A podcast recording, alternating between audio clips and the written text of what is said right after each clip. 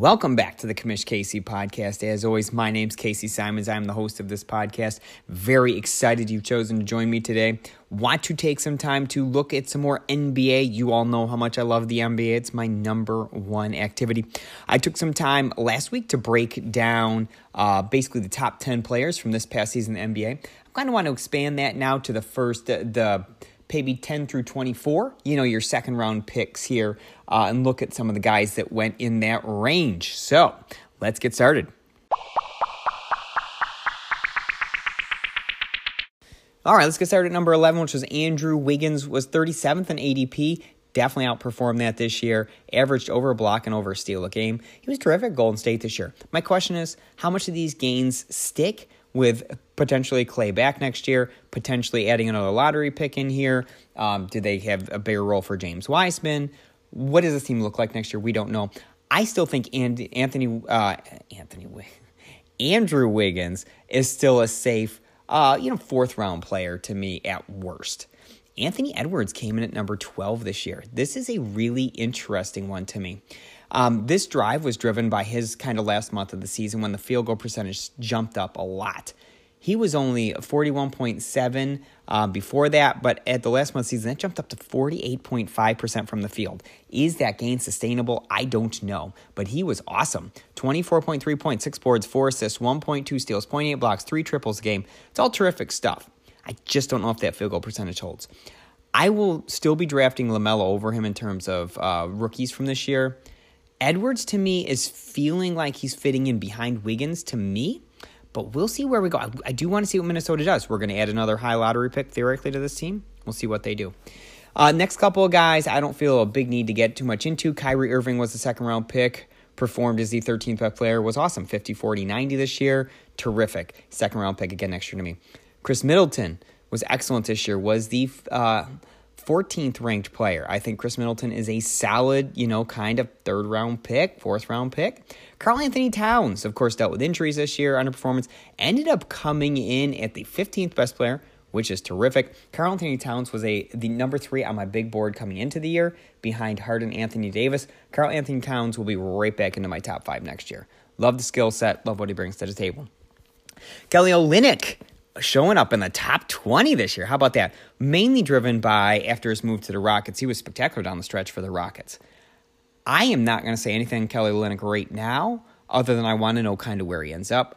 If he stays in Houston, what does the roster look like? He moves to a different team. What's that roster look like? Obviously, I don't think he's going to be a second round pick next year.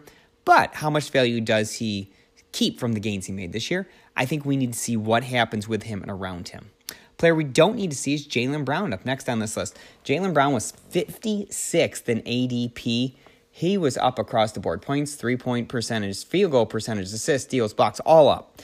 Jaylen Brown went from being a fifth round pick to, I believe, being a solid third round pick next year. I don't think there's anything that he can't sustain in the gains he made. I don't really becomes a lot better than he was this year, but solid, solid stuff from Jaylen Brown. Fred VanVleet also outperformed his draft position. Uh, we are looking at steals and assists are kind of his specialty. Always has a questionable shooting percentage. VanVleet, to me, it depends on what kind of build you're going with. If you don't mind that kind of woeful shooting percentage, I think Fred VanVleet can be as high as a second round draft pick. You get great steal numbers, you get great assist numbers. However, if you want to add that shooting percentage in, you want to drop him down to third, I have no issue with that. Our 19th player is Domantas Sabonis. Made some big gains this year. 16 ADP, performed as the 19th best player. Congratulations if you grabbed him. I'm not sure where to go next year at this point. There's a lot of flux in Indiana's roster. Interested to see what Indiana does this offseason. Certainly, I think Sabonis holds some of these gains, but to me, he's more of a, a maybe third and or fourth is depending on what they do this summer. I just don't, I can't see a scenario where I'm going all the way to second on Sabonis. Mainly, there's a lot of defensive things there that we're not seeing at this point. Uh, Bam, 20th. I think Bam was a second round pick coming in the year. Bam performed as a second round pick this year. I think Bam continues to be a second round pick next year. Very stable. Uh, Paul George came in at 21, a player I like coming into here. Actually, I have a few shares of Paul George across my leagues this year. Everything was up from his first year in LA. The percentages, the points, the rebounds, all of it, the assists were all up from his first year in LA. Performed, as I say, 21st best player, which outperformed his draft position by a fair amount.